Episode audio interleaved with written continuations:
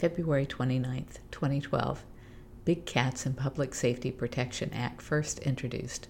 The Captive Wildlife Safety Act law began around 1998 and became law in December of 2003. And ever since, we have been trying to close the loopholes that allow private ownership of big cats and cub handling.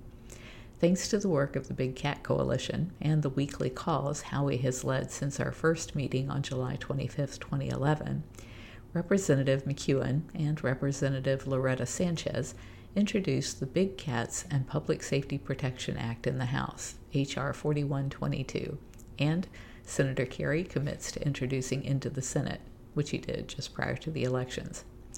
We have been trying to close the loopholes in the 2003 Captive Wildlife Safety Act on our own and others in the industry, especially HSUS and IFAW, had introduced both state and federal bills, but none could get any traction necessary to pass at the federal level.